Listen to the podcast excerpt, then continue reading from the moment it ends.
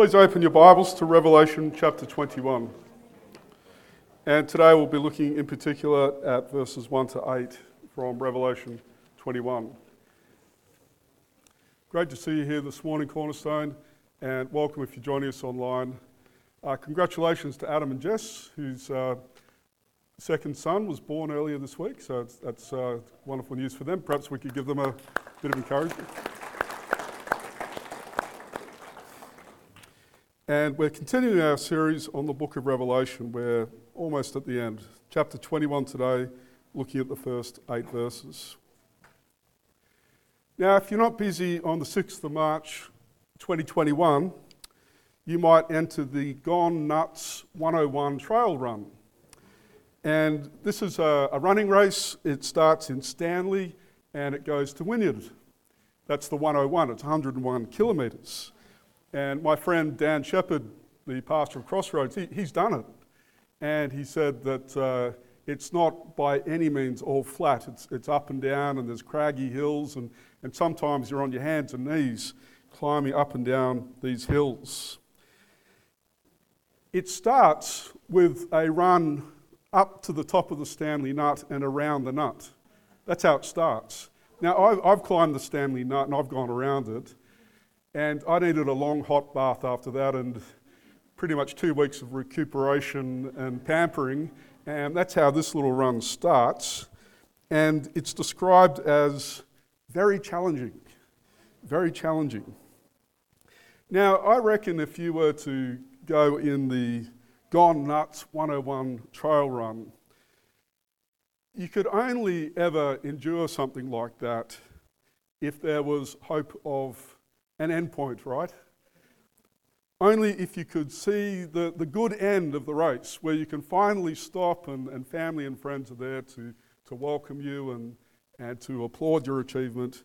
You could only endure something so long and so difficult if there's hope and if you can see the good end. Human beings can endure intense hardships and long hardships as long as there's hope as long as they can see the good end. And we've seen that that's exactly why the book of Revelation was written. The first readers of this book, as we now know, faced tremendous hardships and challenges to their Christian life and faith. And many were losing family, losing friends, losing their jobs and their income, and many were being arrested and some were even losing their lives for the faith. And so the original readers of this book were sorely tempted to give up. We know that from, from reading the book of Revelation. We know that many were sorely tempted to give up the Christian life and the Christian race.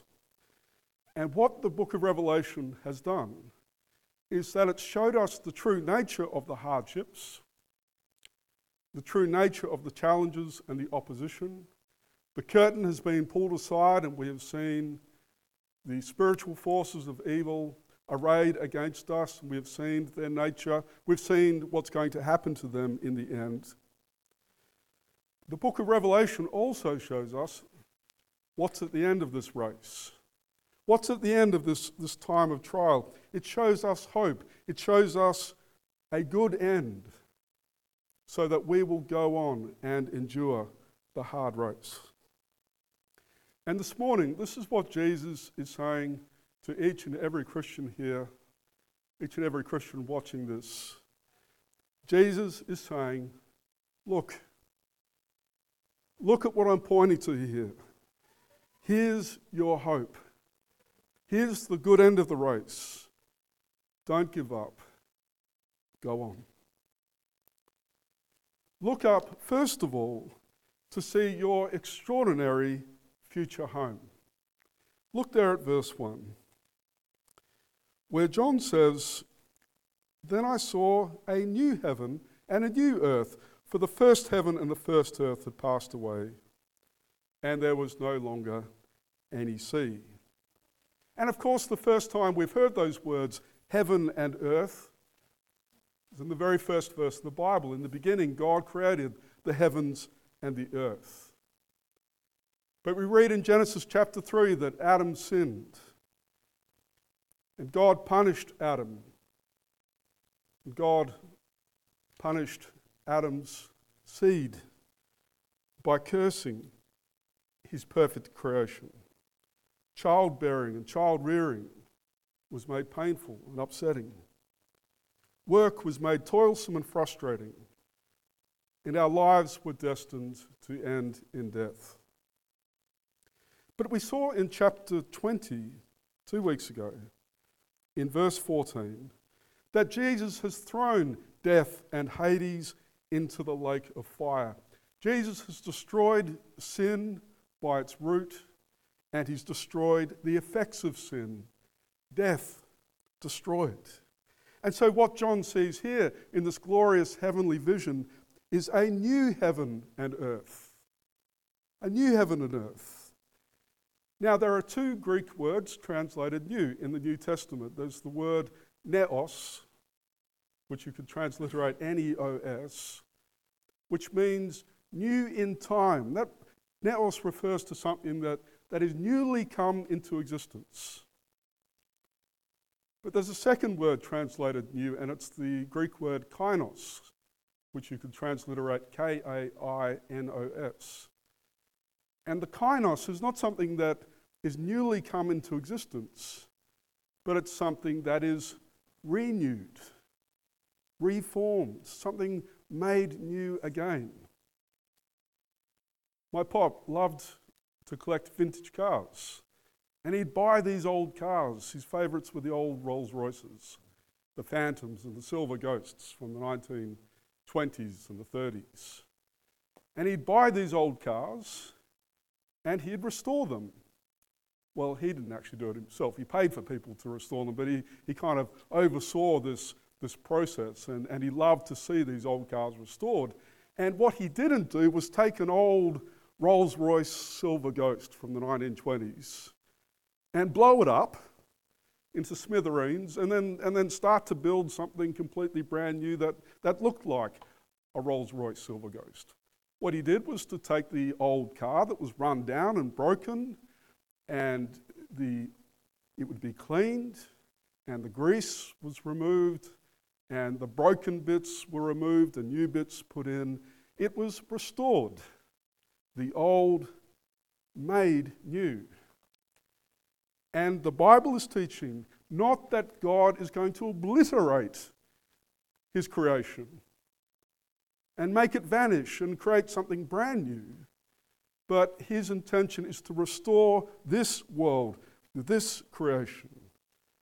It's going to be a kainos, heaven and earth, not a neos, heaven and earth. And that's good. Because you and I have been made from this earth.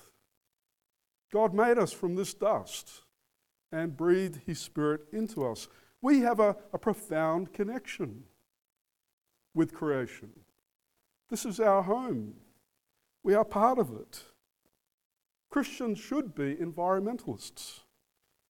Not because the earth made, it, made us from itself, and not because we are no different or no more important than the earth, and that we should humbly do as little as possible to harm it. We should be environmentalists because God has made us from the earth and has breathed His Spirit into us to work it and to take care of it for His glory.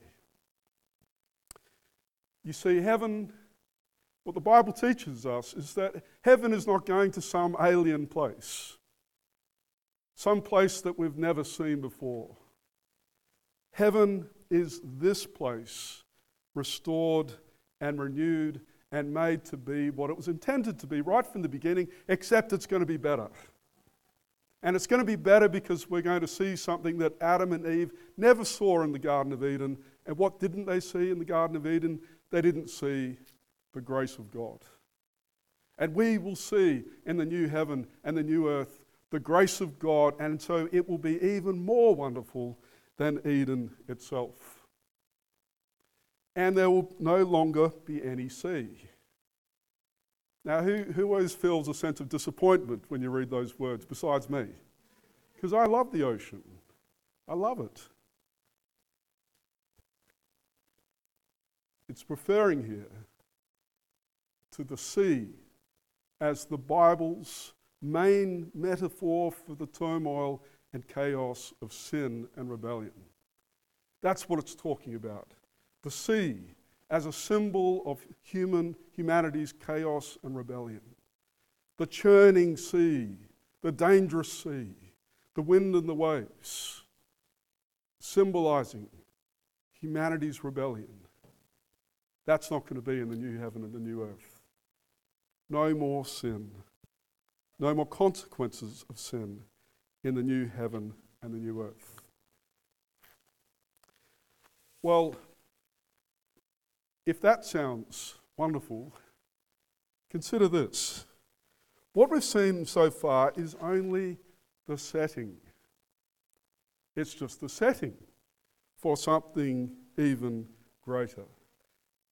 Because God's word now says, look up to see Christ's extraordinary church.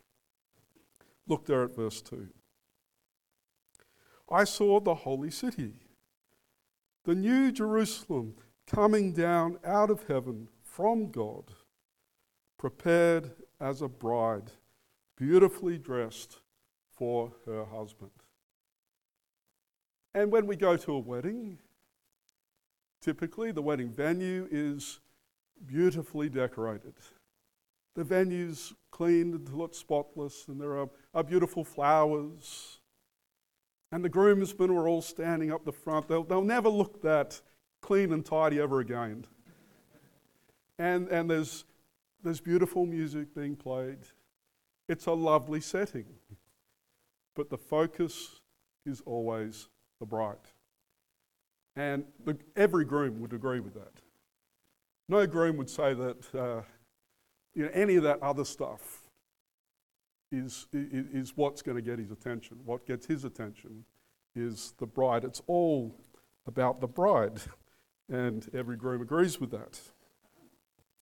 Well, the new heaven and the new earth that we have seen so far in this remarkable passage is just the the wedding venue, if you like, the setting for the entrance of the bride, who is described here, a metaphor for a metaphor, as Jerusalem, the city of God.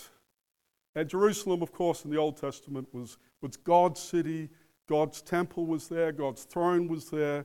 What made Jerusalem unique from every other city in the world was the fact that it was God's home.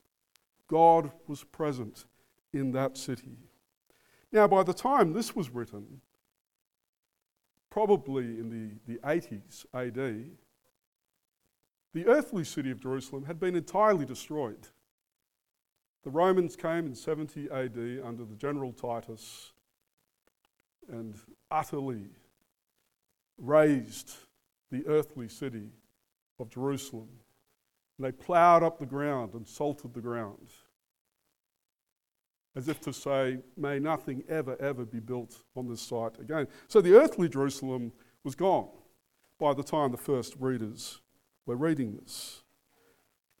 And what Jesus shows us in this passage is what the earthly Jerusalem was only ever a symbol of the church the people of God, the city of God, with God dwelling in their midst.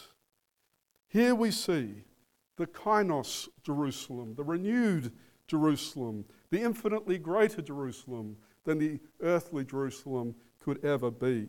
It's the church. It's the church as God sees the church, as a beautiful bride prepared by Him, adorned by Him for his son. Now, the word church become a negative word, I believe. It, it, it doesn't evoke nice connotations in many people. And the world doesn't like the church. The church is the place, the place of abuse and scandal. And for week after week, for decades gone by, the word church has been associated with bad people doing bad things. And that has definitely affected the mindset of Christians. And I'm convinced that there are not many Christians who really value the church. Certainly, we do not see the church this way. Certainly, we do not see the church as God sees the church. And so we're happy to stay away from church. We're happy not to serve in the church, happy not to give to the church, happy not to speak well of the church, happy to move from church to church. We don't value it, it's not precious in our eyes. And in fact, I, have met many people who say they're Christians and who say, I love Christ, but I don't love the church. I don't like the church. But can you see here the way God sees the church? God sees the church as a beautiful bride. And we see the bride now in all its imperfection. It's a work in progress. God is preparing the church, He's adorning the church over time. His work isn't finished, it's far from perfect. But you know, the imperfections of the church are very often the very things that God uses to grow us in our Christian faith. We all know that from our family experience. Families can be hard places. But it's in the family and in the rough and tumble of family life that we learn patience and forbearance and kindness and to love even when we're not being loved. It's the same in the church. It's no surprise to God that the church is imperfect. And He uses those very imperfections to grow us. But what God's Word is saying to us this morning is look up and see the new heaven and the new earth, which is the setting for His church, the bride of His Son, our Lord Jesus Christ. And now let's look up to see the bridegroom himself, our Lord Jesus. Verse 3. And I heard a loud voice from the throne saying, Now the dwelling of God is with men, and he will live with them. It is literally, Now the tabernacle of God is with men, and he will tabernacle with them. That's what it is in the original language. And they will be his people, and God Himself will be with them and be their God. Because what happened after Adam and Eve sinned? What happened after God cursed our first mother and our first father? They were banished from the, Garden of Eden, weren't they? Cast out, thrown out of the garden.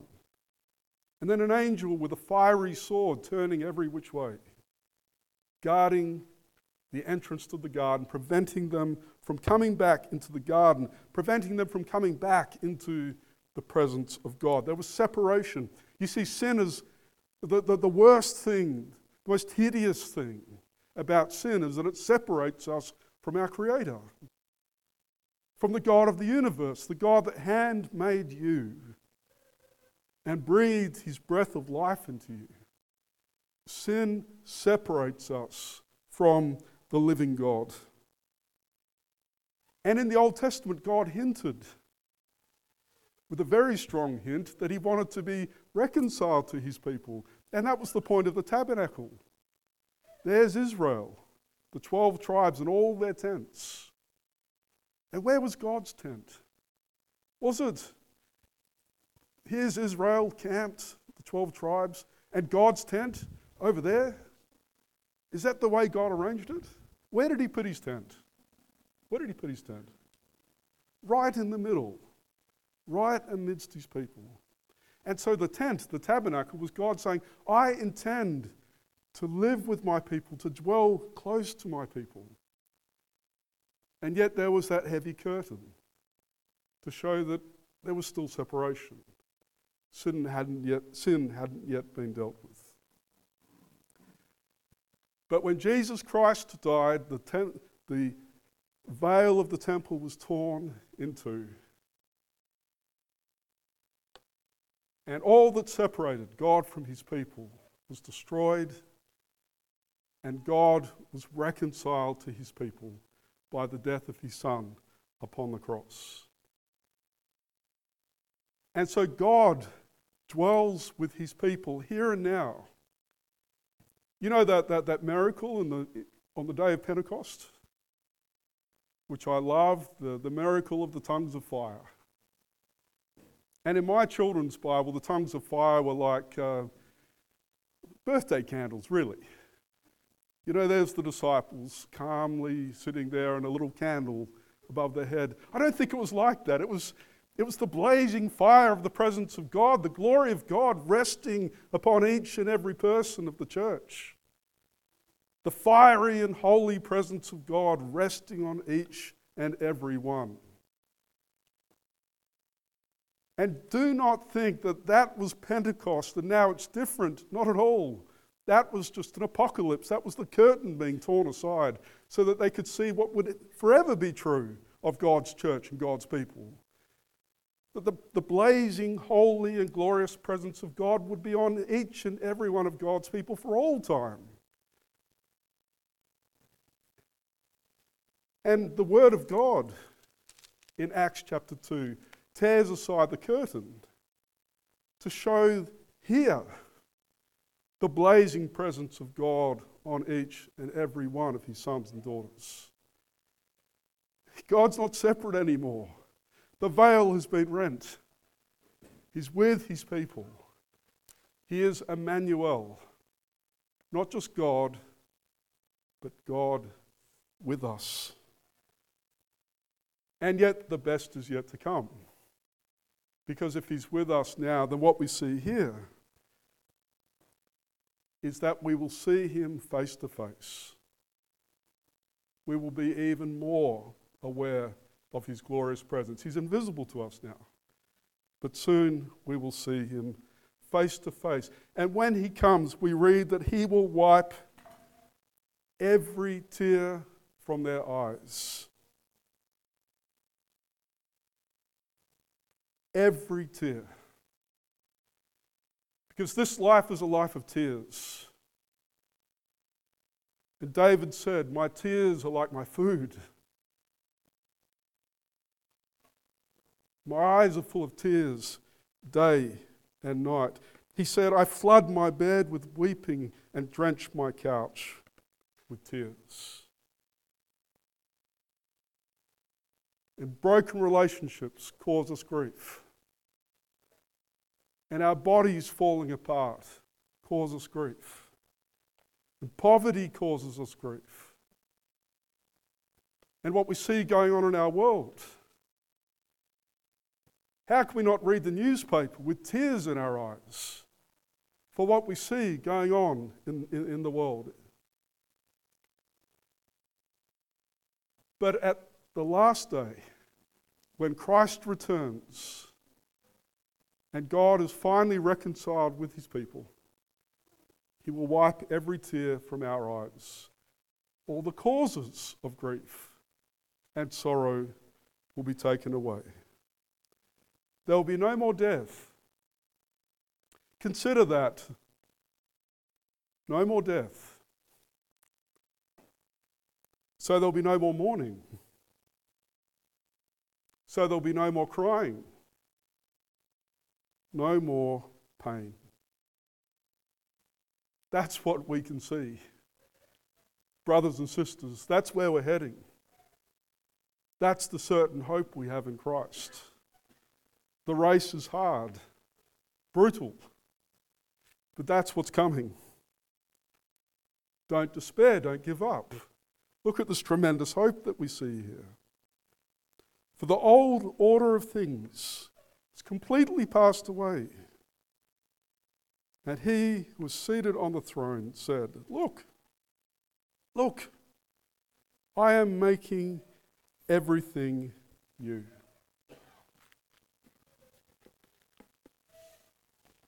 Now, look how this finishes. Then he said to John, Write this down, for these words are trustworthy and true. He said to me, It is done. And When we had the, the privilege of visiting Paris a couple of years ago, there's, we got to see Monet's famous painting, The Lilies. And I'm sure we've all seen parts of that painting. You can only see parts of it because the actual painting itself is two metres high and 91 metres long. It's enormous. It, it, it's in a, a, specially uh, presented museum, museum devoted just to this great work of art, 91 metres long. Now, imagine this Imagine a painting of the last days. We li- we're living in the last days. Now imagine a painting. And on the left hand side, the beginning of the last days, the death and resurrection of our Lord Jesus Christ. And then on the far right hand side, the return of Christ, final judgment, and the reconciliation of God with his people. And then in between, there's us. And the church through the ages, going through its strife and its battles and trials. Now, what, when, when, when the Word of God says here that it is done, what it is saying is that the, the, the picture is painted. God's finished it. It's done. And He sees it all, all at once the beginning, the middle, the end. He sees it all at once because it is done. But we're in the middle of that picture, you see. And we, and we don't see the beginning and the end so clearly. We're in the middle of it. And we experience all the pain and frustration and turmoil of being in the middle of it. But the fact is, brothers and sisters, that heaven is not a hope in, in the sense of well, I hope it might happen, but maybe it won't. No, it is a certain hope, a sure hope, because God has completed the picture. He sees it all. Here it is. He shows it to us. Yes, we're in the middle of it, but it is done. It's finished. See what God sees. Enjoy it. Be encouraged. Be encouraged. And so our Lord Jesus says, I am the Alpha and the Omega, the, the beginning and the end. To him who is thirsty, I will give to drink without cost from the spring of the water of life. Who's thirsty? Who's thirsty for this? Who hungers for this? the new heaven and the new earth, reconciliation with God, the final wedding, the new heaven and the new earth. If you're thirsty for it, Jesus said, I will give it to you without cost, free. Free for you because he paid the price. Free. And he who overcomes will inherit all this. And I will be his God, and he will be my son. What, what does that mean? He who overcomes will inherit all this? What the book of Revelation is saying is there's the new heaven and the new earth. And the beast and the devil, Satan, the powers of evil are doing all they can from stopping you from getting there. And so there is temptation and trial and persecution and troubles and strife. And all of these things, all of these things threaten to stop us from getting to the end. And the Word of God says, to, to he who overcomes, the one who overcomes these things, I will be his God and he will be my son. But the cowardly, the cowardly, you see. Oh no, the devil, the beast, evil, the threat of persecution, the threat of poverty. Oh no. And these threats cow us. And these threats have prevented many from entering into the new heaven and the new earth. It, it takes courage, you see. The Christian needs courage to overcome the obstacles that have been described here in the book of Revelation. The cowardly, the unbelieving, the vile, the murderers, the sexually immoral, those who practice sorcery. The word sorcery referred to those who use narcotics, the idolaters and all liars. Their place will be in the fiery lake of burning sulphur. This is the second death. And so we're shown a great hope, and we are warned about a terrible, terrible destiny for those who do not keep going, who do not fix their eyes on the prize, who lose hope. So keep going, says our Lord Jesus. Keep going. Older people, old people, you're near the end. You're near the end of the race. You can see the finishing line. You can see the, the, the, the banner there, right? Welcome home. You can almost hear the, the applause in your ears. You're not there yet. And you've faced many trials in your long life. But perhaps the fiercest trials are yet to come. Who knows? And the deathbed struggles of many have been too terrible to speak of. Don't give up. Keep going. Hold on.